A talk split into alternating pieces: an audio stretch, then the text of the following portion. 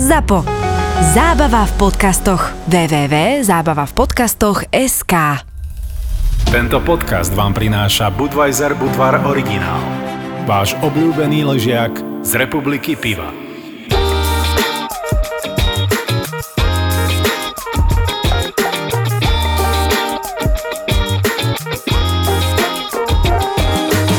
Už dlhodobo bolo môjim takým snom navštíviť jednu oblasť, volá sa Enedy. Je to, sa nachádza vo východnej časti Čadu.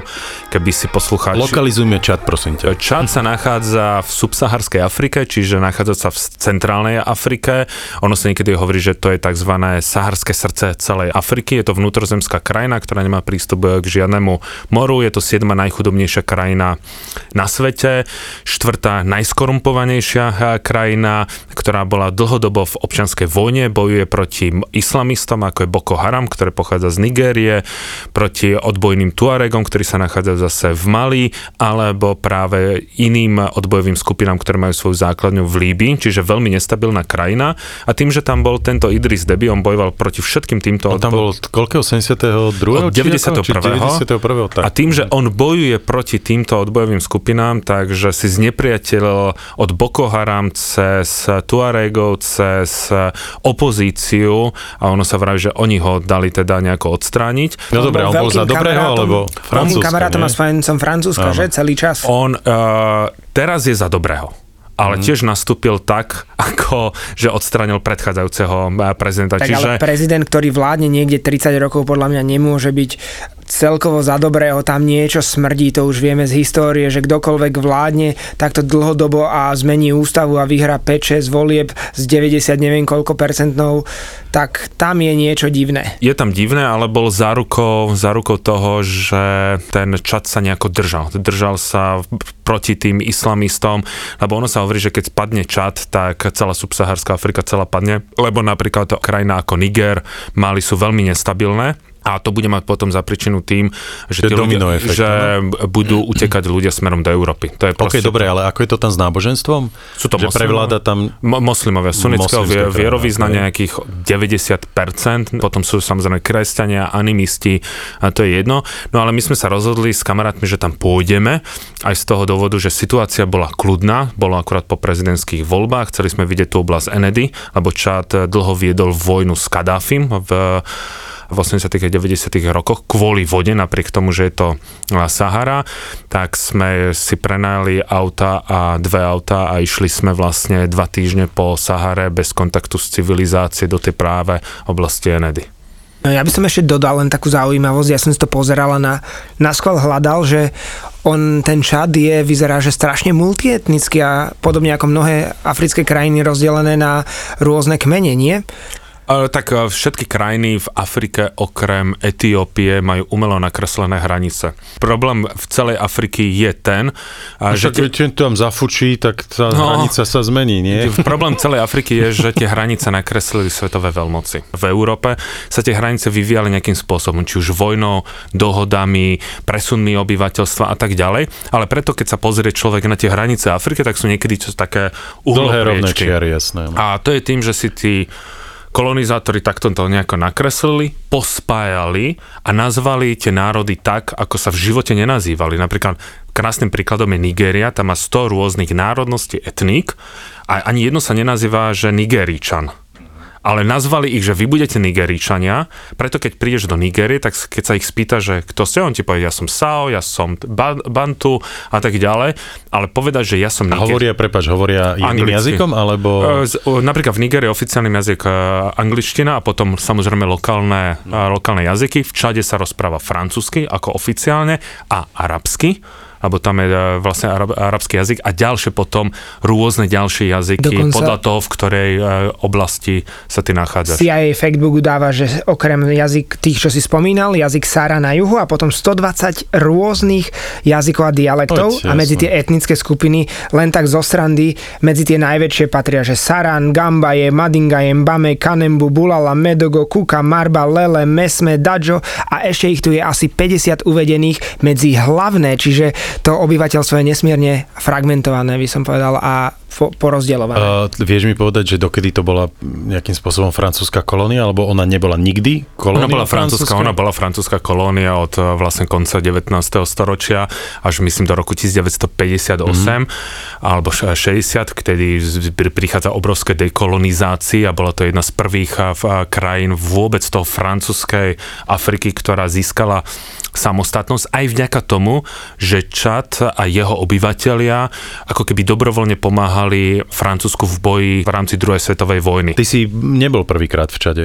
Ja som bol teraz prvýkrát Prvýkrát to bolo? Ja, ja som bol, sa, že si už tam bol. Ty si bol v ktorých krajinách tam v, okolo? Uh, viac menej vo všetkých. Mali? Ok, v Nie. Mali som bol, v, v Alžírsku, v Maroku. Ja som sa chcel hlavne pohybovať po tej saharskej uh, oblasti a mne v tomto prípade chýbal už len Čad, samozrejme ešte Líbia mi v tomto prípade chýba, ale o Čade sa hovorí, že práve tá Sahara je tam najkrajšia. Dobre, chcel si ísť do Čadu. Čo to prakticky pre teba znamenalo? Čo si musel, aké víza získať, povolenia, špeciálne ešte počas vlastne týchto korona obmedzení? Počas tohto ty vlastne víza, boli zakázané vydávať víza, no ale vďaka takému nášmu kontaktu som, keďže on, ten kontakt je z Mali, voľa kedy pracoval pre ministra vnútra a on mm-hmm. sa mhm. teraz venuje turistickému ruchu a zabezpečovaniu takýchto vecí, tak ja som mu napísal, že či vie získať, že no problém, mi vybavil tie povolenia a víza som dostal 12 hodín pred odletom, ja som už bol veľmi nervózny, že či vôbec e, poletím.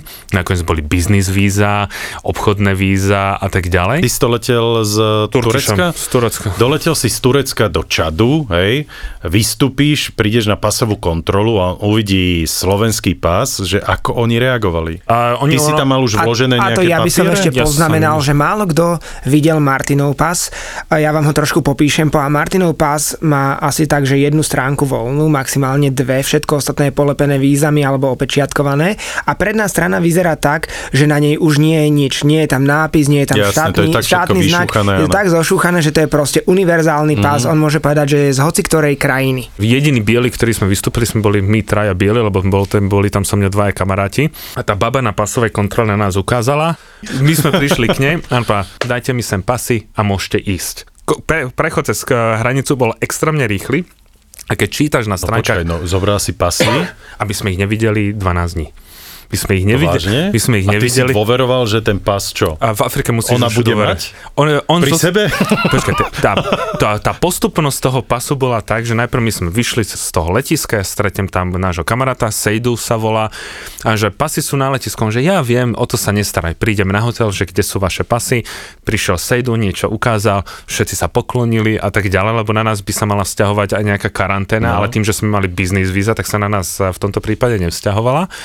A na druhý deň, že... A ako... takto, prepač, ty no. si vedel, že ti zoberú tie pasy? A nevedel som, ja som sa všetko dozvedával postupne. A Čiže teraz... ty si len tak slobodne odovzdal pas s tým, že... Obi, všetci traja. No. A na druhý deň, že čo s našimi pasmi?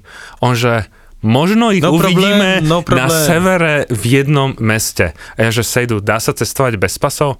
Dá sa. A ja, že a vtedy som pochopil, lebo Afrika je v tomto kúzelná, že každý problém sa nejako vyrieši a pre mňa bolo nepochopiteľné, že všade, kde sme prechádzali, lebo v Afrike, keď prechádza cez tie checkpointy, všetci chcú vidieť pas. Odrazu ten Sejdu vyšiel, niečo im povedal, zasalutovali. Ja neviem, čo im hovoril. Fakt, ani dávali... Prepač, ani... Sejdu je ten tvoj kamarát, ten ktorý ti kamarát. vybavil všetky tieto... Áno všetky tieto. Povolenia a on celý čas s vami chodil? On celý čas Aha, so mnou bol. Okay. A popri tej ceste my sme videli presun e, čadskej armády všetko sa presúvalo a potrebovali sme pás, až nakoniec sme zaklopali na jedny, po 12 dňoch na také jedné plechové dvere v jednom meste, len tak proste hlinená ulica, všade prach, proste ten dom vyzeral úplne jednoducho, zaklopeme a odrazu sa otvorili také, tie, také len také okienko. Oh, Martin! A vyšla hnedá obálka a tam naše tri pasy s vízami, toto bolo, toto bol taký nejaký bizár.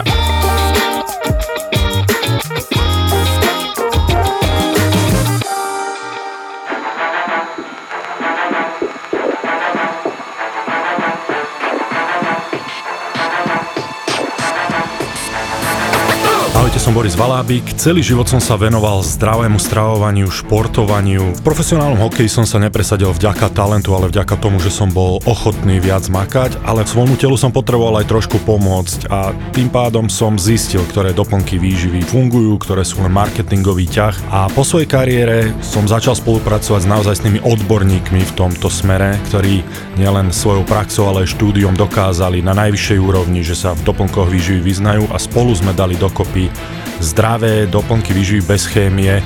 Aj vďaka našim odborníkom si myslím, že viem, čo jem a preto vjm.sk, tam nás nájdete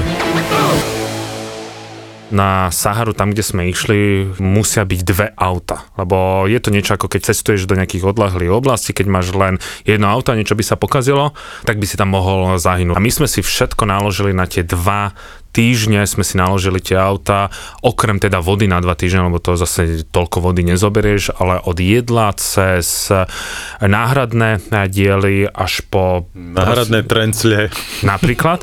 Naša batožena bola inak veľmi, každý z nás mal nejakých 5-6 kg, lebo čo chceš nosiť na sebe, keď máš vonku 45 Celzia, tak sme takto išli na tú, na, na tú Saharu a a spali sme pod hviezdami. A robili... Každú noc si bol, naozaj vlastne si spal pod širákom, ako sa posunul? No, lebo tam nie sú, aj keby sme nechceli, tak by si nemal nič iné na výber. No, tak dobre, v aute by si mohol. Tam by si nevydržal. Keď cez deň bolo, že 45 Celzia, tak v noci bolo 25. No. Čo, čo, to už sme sa trošku triasli aj od zimy, lebo to je veľký rozdiel. Keď som potom prišiel na Slovensko, bolo tu 17, tak mi bolo, že zima, chodil som jak ten Afričan zababušený od hlavy po pety.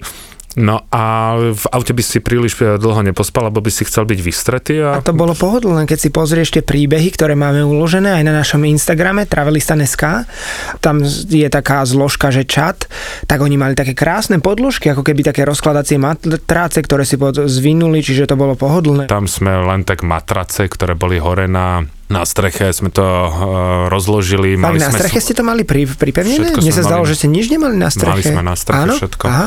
Lebo vo, vo vnútri boli náhradné diely a tak ďalej. A benzín sme museli ťahať e, na 3-4 dní.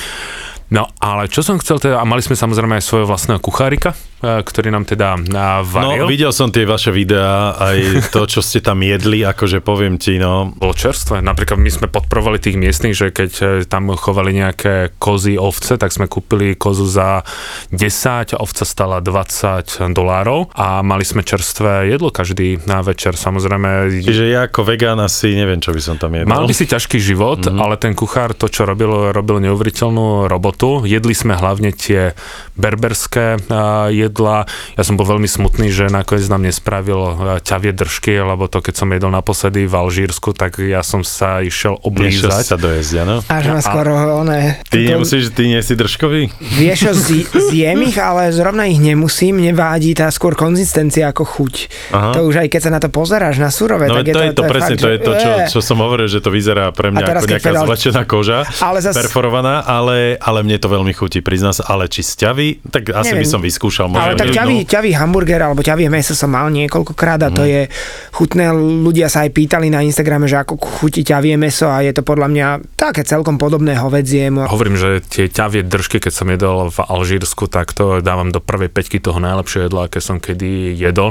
Ale je pravda, že som to asi jedol ja spolu s tými domácimi a tí ostatní kamaráti sa toho nechceli ani dotknúť. Uh, aký si mal denný režim? O koľkej ste prirodzene vstávali? tam už napríklad slnko vychádzalo o koľkej? Čím si bližšie k rovníku, tak je to viac menej, že od 6. do 6. Aha. Čiže my sme stávali hneď s východom slnka, za, dali sme si suchú bagetu, dali sme si e, veľmi silný sladký čaj, dali sme si kávu a už okolo 6.30... A maily si vybavil, nie? Jednoznačne. 6.45 sme už e, odchádzali. Jogu si zacvičil v púšti na karimatke. Zavolal si s maminou. Áno, áno. 6.45 sme väčšinou odchádzali. Išli sme nejaké 3-4 hodiny. Podľa terénu sme prešli nejaké množstvo kilometrov a okolo 11. po 12. sme zastavili na 3 hodiny a schovali sme sa niekde do nejakého tieňa, či už to bol pod autom, či to bolo pod nejakým kríkom alebo pod nejakým skalným previsom, lebo okolo medzi tou 11. až 3. hodinou je, je taká teplota, že až 50 stupňov a vtedy sa aj ten vzduch, keď fúka, to je ako keď máš tak fén na, tak máš spôsobom. na štvorku, mm. na peťku, čiže vtedy len si láhneš a nič nerobíš a my sme vtedy ani v tých autách nemohla ísť klíma. Ty si mi rozprával, ja som teraz našiel aj obrázok, mám ho uložený na počítači na disku, ktorý je bohužiaľ v oprave, odišiel mi, umrel mi v Kolumbii, ale to bolo, že evolúcia Toyoty v Afrike, ako myslím bojovej Toyoty, keď začali pripevňovať tie gulomety na, na korby týchto nákladných Toyot alebo tých pick-upov a ty si mi rozprával, že to vzniklo práve v Čade, nie? To vzniklo práve v Čade, keď eh, Kadáfi napadol Čad a tí Čačania sa e, prvýkrát vo svojich dejinách spojili v, bojov, v boji proti Kadáfim, ale keďže nemali tanky, nemali letectvo ako mal Kadáfi, tak pripevnili tie gulomety na zadnú časť a tým vlastne vzniklo veľmi rýchle pohyblivé vojsko, ktoré sa pohybovalo veľmi rýchlo na tej Sahare a celkovo japonské značky sú najpopulárnejšie, lebo to vydrží. Napriek tomu, že je to najdrahšie, tak to vydrží. Museli sme ich ale šetriť o, okolo toho obeda a o nejakej tretej hodiny sme potom zase vyrazili a či už sme spoznávali, alebo sme niekde išli, alebo sme proste išli až teda do 6. hodiny, kedy zapadlo a slnko a sme sa najedli zaspali. By the way, tie cesty tam neexistujú, to, nie? To bolo pre mňa inak prekvapujúce, že keď máš to piesočné more. Aha. Tak máš, že vidíš len piesok, 360 stupňov, len piesok, piesok, piesok. A on sa pozrel a povedal týmto smerom, že tam za 100 kilometrov bude začiatok nejakej vyjazdenej cesty. Ja, že jak to môže vedieť? Mm. A my sme fakt, tých 100 kilometrov sme prešli, ja neviem, za 4 hodiny a prišli sme tam. A ja, že podľa čoho sa ty orientuješ pre pána Beka? Viete, Prosto šťastie. Tá, tá púšť sa proste, vie, že ona sa pohybuje, nezostáva permanentne. A on, že ja viem, že si napríklad z Európy, tam máte lesy. Ja by som sa tam stratil. Tu ja vyrastám celý život, ja proste pozriem na slnko, pozriem na ten piesok, pozriem na ten vietor a mám to, ma, majú v sebe to, to GPS. Pre mňa je to neuchopiteľná, nepochopiteľná vec, ale ale gps sme teda fakt, že nepoužívali. Dobre, čiže koľko dní vám trval tento presun z hlavného mesta na tú Saharu a čo bol ten dôvod, že na nejaké konkrétne miesto si chcel toľko dní putovať? A potom sa toľko dní vrácať. No, ja. Lebo išiel si asi na konkrétne nejaké jedno miesto išli sme na, na tej Sahare, išli ktoré sme na je konkrétne výnimočné? Tri, išli sme na konkrétne 3-4 miesta. Jedno boli rôzne oázy, lebo uh, Čad má obrovské zásoby podzemnej vody. To sú najväčšie zásoby podzemnej vody, vôbec, sladké vody vôbec na svete. A na, na Sahare sa nachádzajú, len oni to nemôžu ťažiť, lebo je problém. Aké je to hĺbke?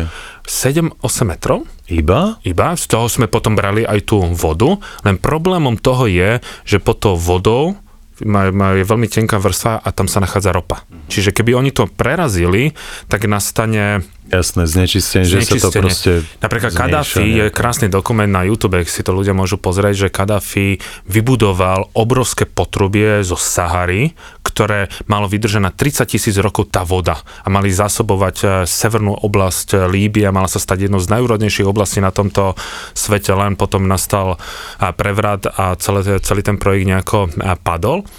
Takže tam sme išli do tých oáz a nakoniec, e, kým sme prešli do... Aká je tá, to by ma ešte zaujímalo v tých oázach, ty, vy ste sa tam kúpali v tých jazierkach a hovorili ste, že tá voda je neskutočne studená, čo je také zaujímavé, lebo na Sahare by človek očakával, že pri tých teplotách denných človek do toho vlezie a bude to, to niekde ako sa, v Thajsku, že to bude mať 34 stupňov tá voda, alebo aj viac tak tým, že to ono to tam vyvieralo okamžite, tak tá voda mala nejakých 12-13 stupňov. Ty si bol priamo v tom prameni. Ono sa samozrejme to ani nebola nejaká rieka, lebo ono sa to veľmi rýchlo strácalo.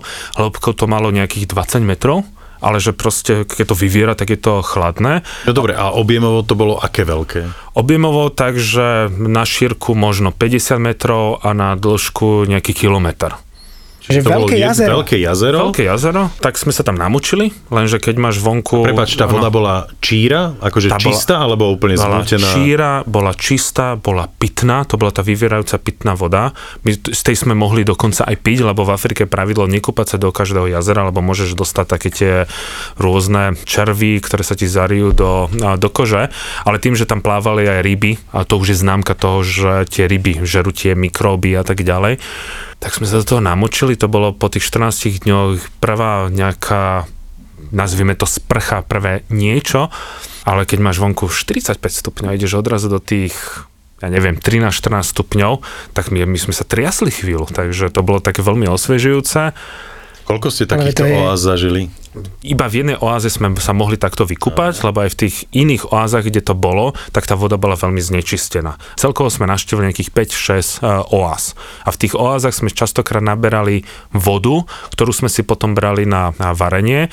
Niekde tá voda bola, že úplne v pohode, ale niekde to zase bolo také, že keď sme videli, že z toho Válova pijú ťavy, ovce, proste smrdelo to a že z tohto brať vodu, tak to sme už brali trošku nejako, takou nejakou nevôľou. To bola normálne, že klasická studňa na slovenský spôsob a z nej vytekala proste voda do nejakého Válova, alebo, Buď tak. alebo vy ste si museli vedro hádzať do, do studne a vyťahovať, alebo ako to? Aj, aj. aj, aj, aj. Tie, ktoré keď si hodil nejaké vedro a vyťahol vodu z tej hĺbky nejakých 7-8 metrov, tak tá bola, že úplne čistá. To si mohol hneď eh, piť, to si aj cítil, ako keby si pil na Slovensku. Ale keď eh, bolo, že cez nejaké potrube, cez nejaký generátor benzínový, že vyťahoval tú vodu do toho nejakého válova a kde boli tie zvieratá, tak to už tá voda bola taká, že uf, ale museli sme to, no. No inak, ale vy keď ste si takto dokázali nabrať vodu na niekoľko dní, tak tá voda vlastne podľa mňa do hodiny dvoch musela byť úplne uvarená v tých súdoch z toho tepla Čiže nie. to nebolo pitné, samozrejme. Nie, nebol. Nie? Preberali sme tam jeden berberský zvyk, že napríklad my sme stále pili chladenú vodu, napriek tomu, že vonku bolo 50 stupňov. Môžu to ľudia teraz vyskúšať tu doma na Slovensku, že keď je vonku 35 stupňov, zoberieš len toaleťák a povedzme tú 1,5 litrovú flašu, obalíš jednou vrstvou toaleťáku, trošku ten toaleťák navlhčíš, dáš do prievanu, tak tá teplá voda ti za 10 minút schladne. Nehovorím, že bude mrazená, ale ti normálne schladne na, na tú príjemnú teplotu. No dobre, ale musí fúkať, áno? A tam fúka v, v kuse, na Hej? Sahare. Tam, v, tam ja som nezažil, že by na Sahare nefúkalo. Vždy fúka veľmi silný vietor, lebo je to voľ, voľná plocha a tým, že aj sa ten piesok pohybuje, takže v kuse fúkalo. To a máš ke... ako prirodzený peeling, ako naozaj stále. To dobre, často... Počuaj, však ja, čo nosím kontaktné šošovky, no tak mňa by asi porazilo no, musel by si mať okuliare nejaké, ktoré by ti, no, ktoré by ti chránili. Uf, toto si tak prakticky zrak. si predstavujem, že ako by som si kontaktné Samo... šošovky vyťahoval na noc. Padlo mi do piesku. Preto aj keď som boli, ja neviem, v, v, na západnej Sahare s Martinom alebo v Mauretánii a teraz keď boli chalani v Čade, tak si možno všimol, že mali kvázi tie, tie turbany, že mali celú tvár obalenú tými, tými metrami látky, lebo samozrejme, aby sa chránili, aby sa neprehrievali a chráni im to aj pokožku a oči pred, pred tými časticami piesku všetky otvory ako uši, aby si ich nemal. Aj tak sa stále máš, ale o mnoho menej ako by si mal, keby si prišiel o, oblečený na európsky spôsob. No dobre, ale keď hovoríš o tom, že ste vlastne spávali e, pod holým nebom, a stále tam fučí, tak e, neobával si sa toho, že by ťa zafúkal a zobudíš sa na to, že, že ti už len hlava trčí z piesku? Ja som sa jedine obával piesočné burky, lebo no. keď sme boli v Alžírsku na Sahare, tak sme to dvakrát zažili a to je, že ten piesok má všade. To si nevieš ani predstaviť, že to ešte týždeň z ucha sme dávali e, piesok preč, preto som si teraz zobral ušné štuplíky, zobral som si normálne lyžiarské okuliare, lebo ten piesok, keď začne do teba sekať, tak ho nájdeš všade, aj v zavretej flaši. Ja som to, to si človek nevie predstaviť, vtedy sa nevieš ani vyspať. Preto sme si kúpili aj to miestne oblečenie, ktorým by sme sa nejako prekryli, prijali sme také tie pravidlá, ktoré majú tí berbery, začali sme chodiť ako tí berbery. Preto keď ľudia pozerajú niekedy taký ten nejaký ten klasický film historický a vidia tam, že tie miestne etnika chodia oblečení, že úplne zababušení, lebo nám keď je teplo, tak si dáme krátke nohavice, krátke trička. Áno, práve, že zhadzujeme zádzujeme, ale pritom vystavujeme to telo väčšiemu šoku. Jasne, že aj nám bolo teplo, ale bol to vlastne prirodzený akoby UV filter, lebo dávať si dva týždne na neumytú pokožku opalovací krém by nebolo OK, aj tak by to nevydržalo celý čas, ale je v tom oveľa príjemnejšie keď máš na sebe nejakú e, látku, ktorá, a, ktorá dýcha a potom, keď sme mali tie turbany a raz sme zažili piesočnú burku len cez deň, tak sme si to len stiahli a len sedíš a čakáš, kedy to prejde. To ja by som to prirovnal, možno to bude blbé prirovnanie, ale videl som prednedávnom taký obrázok, kde ľudí prosili, aby na leto nestrihali svojich psíkov, neholili ich, lebo tam ukazovali z tepelnej mapy, že ako, ten, ako je to telo psa nahrievané, keď má svoje chlpy, vymyslím si čísla, nepamätám si ich presne, ale bolo to napríklad, že keď má svoje bežné chlpy, tak jeho telesná teplota na povrchu v lete je, dajme tomu, 38 stupňov alebo 40 stupňov. Ale keď je oholený, aby sa jednoducho podľa nás nepotil, tak na povrchu jeho pokožky je 52 stupňov, lebo to, to slnko ide priamo na jeho pokožku a prehrieva ho a to je úplne rovnaký princíp. A ešte som sa chcel spýtať, že či ste pili aj horúci čaj počas dňa pravidelne. Len horúci čaj. Vždy, keď sme zastavili, tak bol ten tea time, tak sme si nejaký urobili tzv. berberský čaj, čo je vlastne čierny čaj s metou a obrovským množstvom cukru cukru. Napríklad my sme denne vypili 6-7 litrov vody lebo v tých 50 stupňoch alebo 45 e, sa ti vyparuje veľmi rýchlo voda. Ja som napríklad vďaka tomu stratil 4 kg. No to som sa chcel opýtať, že koľko si schudol za 4 kg. Tento Napriek tomu, že sme sa zase tak príliš nejako nehýbali, ale tým, že aké bolo teplo, tak my sme stratili 4 kg. Ja som napríklad stratil, mm. kamoši stratili jeden viac, niek- niektorí, niektorí menej ale vypili sme 6-7 litrov uh, vody, ale nesmie sa piť studená, lebo zase urobíš šok. šok. Mm. Našťastie nikde nebola studená, len chladená je OK, ale viac energie dostaneš z toho teplého čaju, z ktorého sa síce na chvíľku spotíš, ale nemáš zase ten hnusný efekt, že, lebo keď si dáš niečo veľmi studené, tak sa začneš brutálne potiť. A mal si pocit zo seba, že ako tak poviem ľudovo, že smrdel si si? Tým, že ste... Podv... Sa... Čo?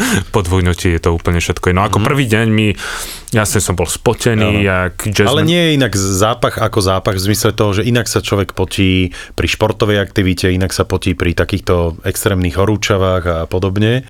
Áno, akože prvé dva dní sme si nejako smrdeli, ale potom už... E, ten... Ste si zvykli vzájomne. To sme si zvykli. Našťastie kamarát Peťo mal voňavku, tak párkrát e, sme si na seba nastriekali, čo domáci boli z toho, že aj na mňa nastriekaj, aj na mňa mm-hmm. nastriekaj. Čiže sme, jasne, že sme páchli, neboli, neboli sme etalón nejakej čistoty, ale s tým nič nenarobí. A dokázal si v noci zaspať? Nemal si obavu presne z nejakých, vieš, že niečo ti vlezie do úst, nejaký hmyz, alebo alebo že niečo môže na teba na, zautočiť, alebo že ťa zasype piesok? Sú tam, sú tam hady, sú tam škorpióny. No. V týchto prípadoch nesmieš v blízkosti alebo spať v blízkosti nejakých skál, lebo keďže v noci je tá Sahara relatívne chladná a tie skaly sú nasiaknuté teplom, tak to teplo priťahuje všetok od tých škorpiónov cez tie e, hady a pokúšajú sa tým, že už vychádza slnko, e, zájsť niekde do nejakého tieňa a častokrát si nájdu ten tieň v tvojom spacáku topánku, v tvojej topánke. Preto keď ráno vstávaš, tak máš sa pozrieť, či tam je nejaký škorpión. Párkrát sme škorpiónov našli, ale nie v topánkach, ale v blízkosti napríklad môjho spacáku. V tomto prípade platí čím menší škorpión, tým jedovatejší. Vôbec sme sa toho nebáli, práve že my sme sa tešili najviac na tie noci, lebo v noci bola asi najkrajšia hviezdna obloha, obloha mm. akú som kedy v živote videl, lebo žiaden svetelný smog, najbližšia civilizácia 500 km si v strede Sahary a ja som to ani v Tibete nevidel, v Himalajach, keď si na tých eh, horách asi tak vlastne bližšie k tej hviezdnej oblohe, toto bolo, že... Dobre, ako reagovali tí miestni, ktorí proste vás vieš, ktorí žijú len pri tej e, oáze a v okolí tej oázy a uvidí proste prísť takéto dve autá s tromi bielými e, šedivými chlapmi. A že proste pozerali na vás, že čo tu robíte, alebo boli sme nejakou atrakciou, ale nie atrakciou v zmysle, ako keď prídeš niekde do nejakej destinácie, že ťa chcú ti zobrať peniaze Jasné, alebo niečo. Rozumiem. Boli milo šokovaní? Boli milo šokovaní, pýtali sa odkiaľ sme a keď zistili, že... Vedeli anglicky? A v, v, tam je frankofónna oblasť, Aha. takže Števo vedel dobre francúzsky, mm-hmm. takže cez neho sme sa, cez neho sme komunikovali, čiže skôr sa pýtali také, že odkiaľ kam ideme a volali nás značaj.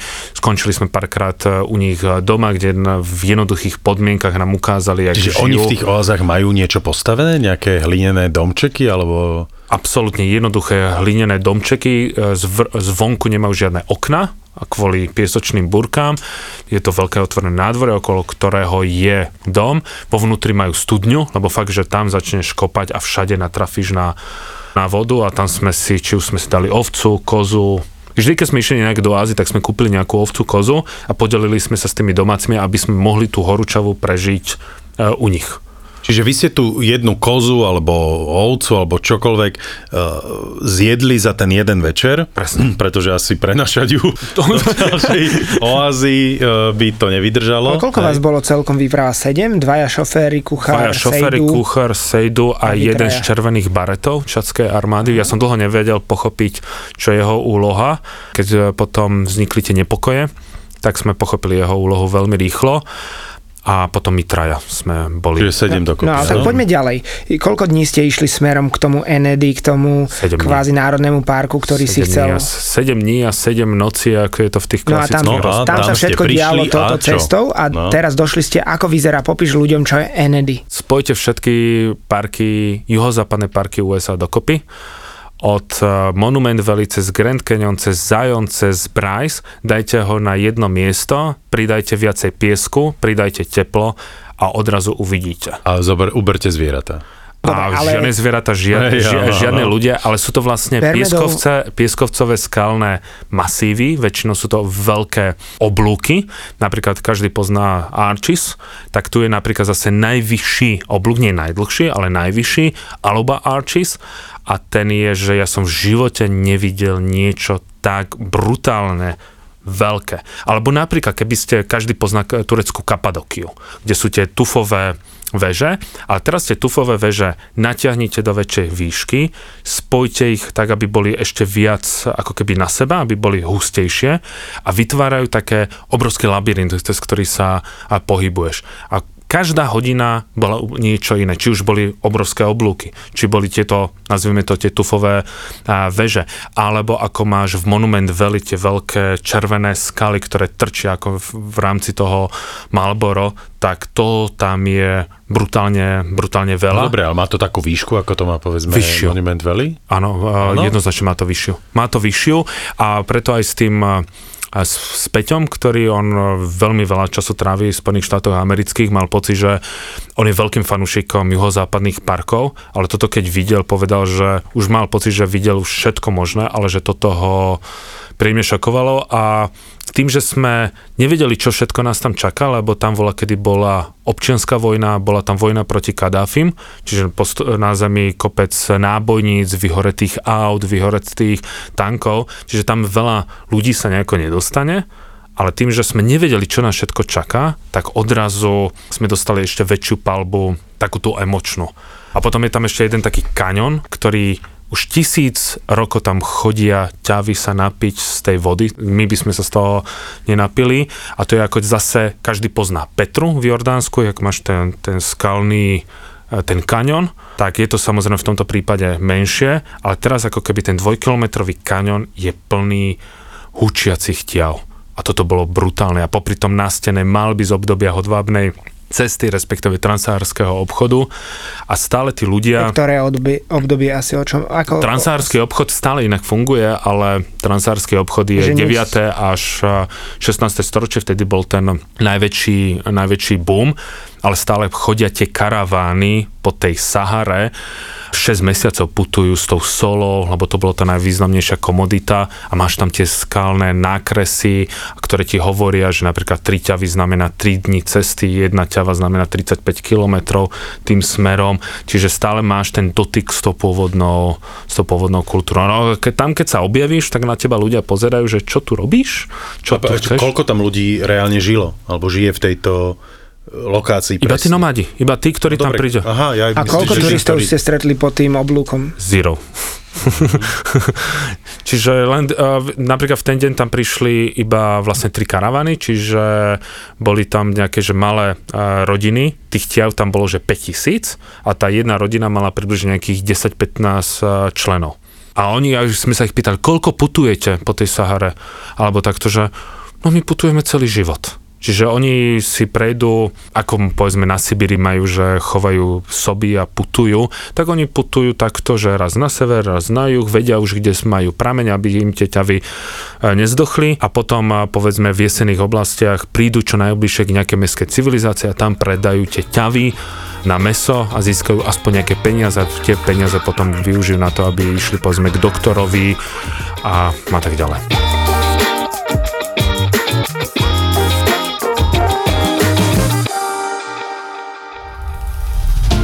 Pozdraví z republiky piva tento podcast vám prináša Budweiser Budvar Originál. Budweiser Budvar Originál.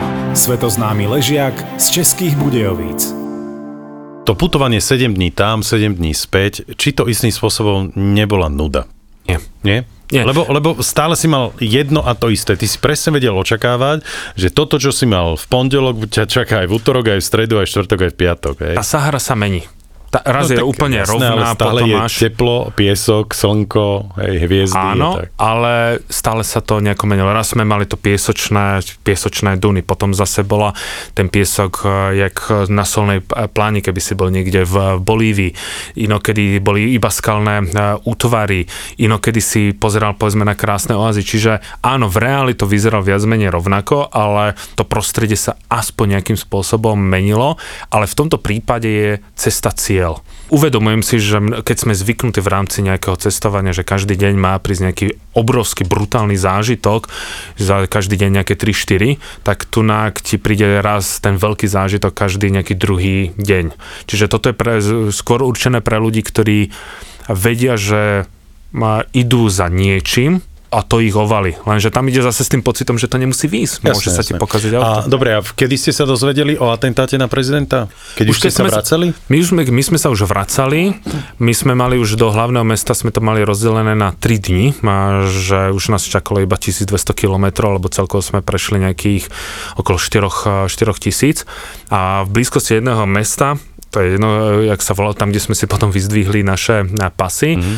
sme chytili signál, ten chlapík od červených baretov, od čadskej armády, prišiel za nami, nevychádzajte z auta, rýchlo natankovať, odchádzame, že čo sa deje, že zabili prezidenta a vyhlásili rebeli, že idú napadnúť hlavné mesto. Že proste ide klasický africký prevrat a najprv hovorili, že sú, sú tisíc kilometrov od hlavného mesta, potom boli 400 kilometrov Takže najprv sme išli k najväčšiemu mestu. Vyzeralo to tak, že pôjdeme na, na vojenskú základňu francúzských legií, lebo to zabezpečovalo bezpečie.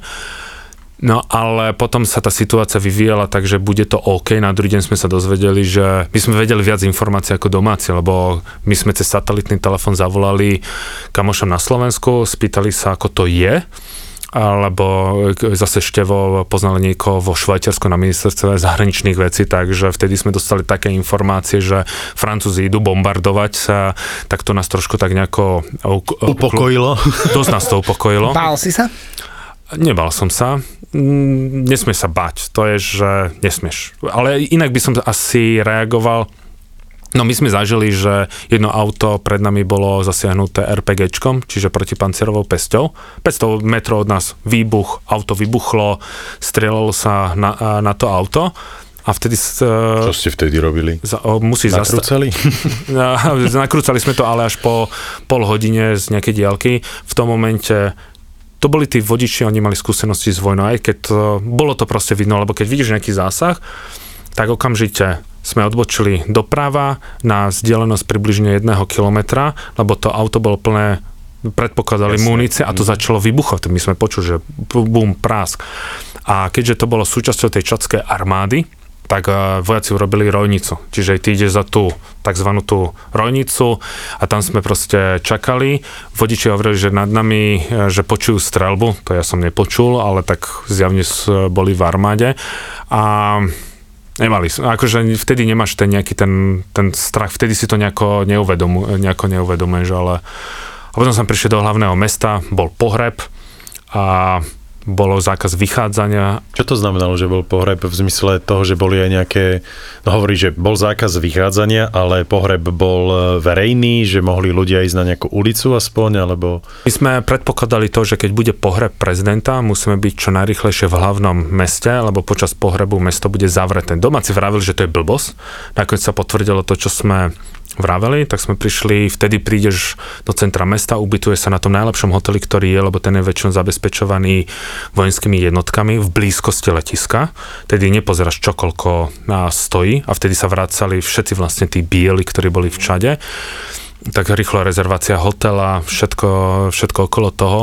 Na druhý deň každých 100 metrov plne ozbrojený vojak s gulometmi, gulometné hniezda. My sme vtedy potrebovali urobiť ešte k tomu PCR test, takže to bolo... To bol ja, to vám urobili na tom hoteli, nie? Áno, potom prišiel na hotel. No dobre, a v tom hlavnom meste, tam ste boli len jednu noc alebo dve noci pred od, odletom, alebo ako, čo ste ešte stihli? My sme tým pádom, že sme prišli o deň skôr, tak sme boli dve noci mm-hmm. na, navyše. No a jeden deň sme boli len na hotele, lebo bol zákaz vychádzania, to nebola sranda ako teraz to znie tak, ale v, v, vo vzduchu stíhačky, Ale to ty poznáš zákaz vychádzania zo Slovenska. Áno, ne, nejak nás to Takže to bolo úplne to vlastne také na, normálne nás, to, pre nás vás. to nejako nevyrušovalo, aj tak sme boli dosť unavení, takže nám to padlo v hode, že sme si nejako... A vtedy vám urobili ten PCR test a také vtedy veci? nám prišli urobiť na hotel PCR test a večer nám prišli výsledky, že úspešne sme teda negatívni a na druhý deň sme sa aspoň trošku išli prejsť, lebo tie podmienky boli uvoľnené a Macron vyhlásil, že tí islami islamisti sa proste nedostanú k hlavnému mestu a to už je symbol toho, že francúzska armáda pomôže čadskej armáde mm. a bol zrušený zákaz letov z a do Čadu, lebo boli zavreté hranice, všetko. Turkiš oznámil, že odletí tak to, na, to sme boli v pohode, lebo už sme aj riešili situáciu, že kam by sme mali kam by sme mali ísť. Ja som trošku taký aj bol sklamaný e, ambasady v Abuže v slovenskej, lebo my sme im len oznámili, že sme tu, ale nepotrebujeme žiadnu pomoc. pomoc. Mm. Len aby, sme, aby vedeli. Aby vedeli, áno. Len ten, ktorý mal tú službu, on že, no vidím, že ste tu, to ešte bolo, keď sme boli vo východnej krajine, že tak choďte cez Sudan. Ja, že cez Sudan nemôžeme, lebo to je Darfur, tam je proste, bola genocída. Aha. Máte pravdu. Tak potom vidím, že v blízkosti je Stredoafrická republika. Že tam ale je brutálna občianská vojna. Tam ne, my musíme ísť do hlavného mesta. No vidím, že sa vyznáte. Tak Možno choďte. nejakému brigádnikovi. Dobre, ale keď hovoríš hlavné mesto, čo si máme predstaviť pod pojmom hlavné mesto v Čade? Žamenu. akože to fakt nevyhralo súťaž krásy a ani no, sa... Dobre, čo to má, koľko obyvateľov? Ono to má niečo, plus, minus. presnú štatistiku ti nikto Jasne. nepovie, ale približne 1 milión. Vzniklo to v roku 1901, lebo to založili Francúzi, je tam jedna ulica, ktorá, jak bola postavená, tak ju už tak aj nechali, čiže vie si predstaviť, že to je rozpadnuté.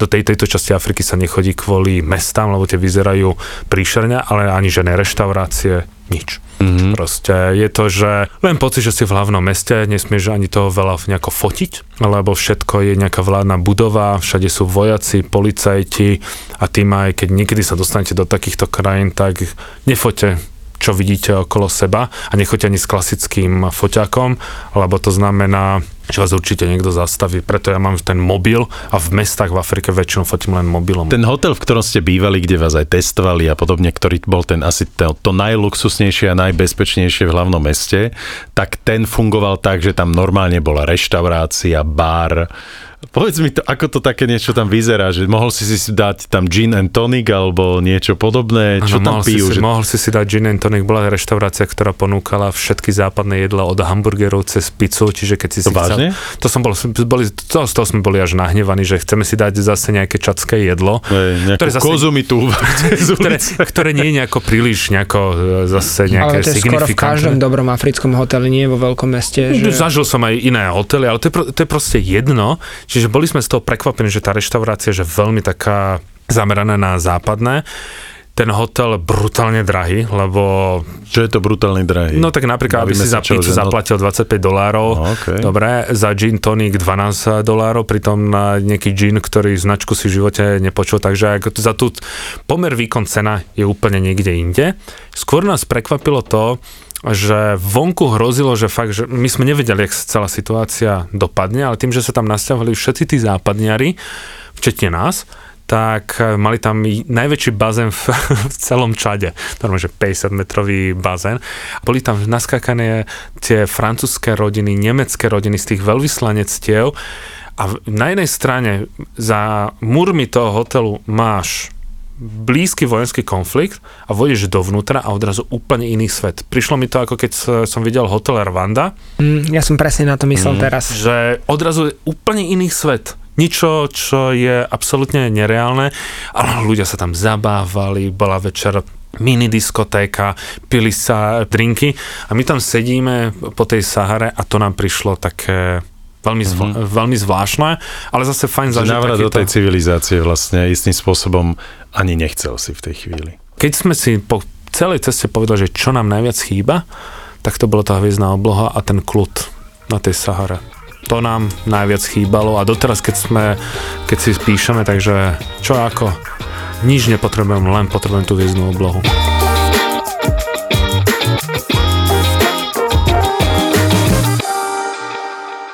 Nahrávam, hej, že hocičo.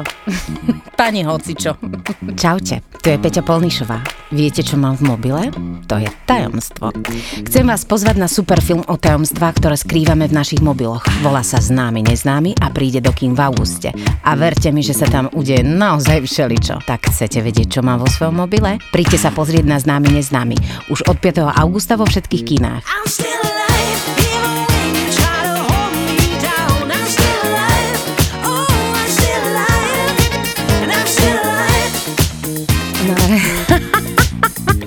Že už od, od 5. augusta známy neznámy.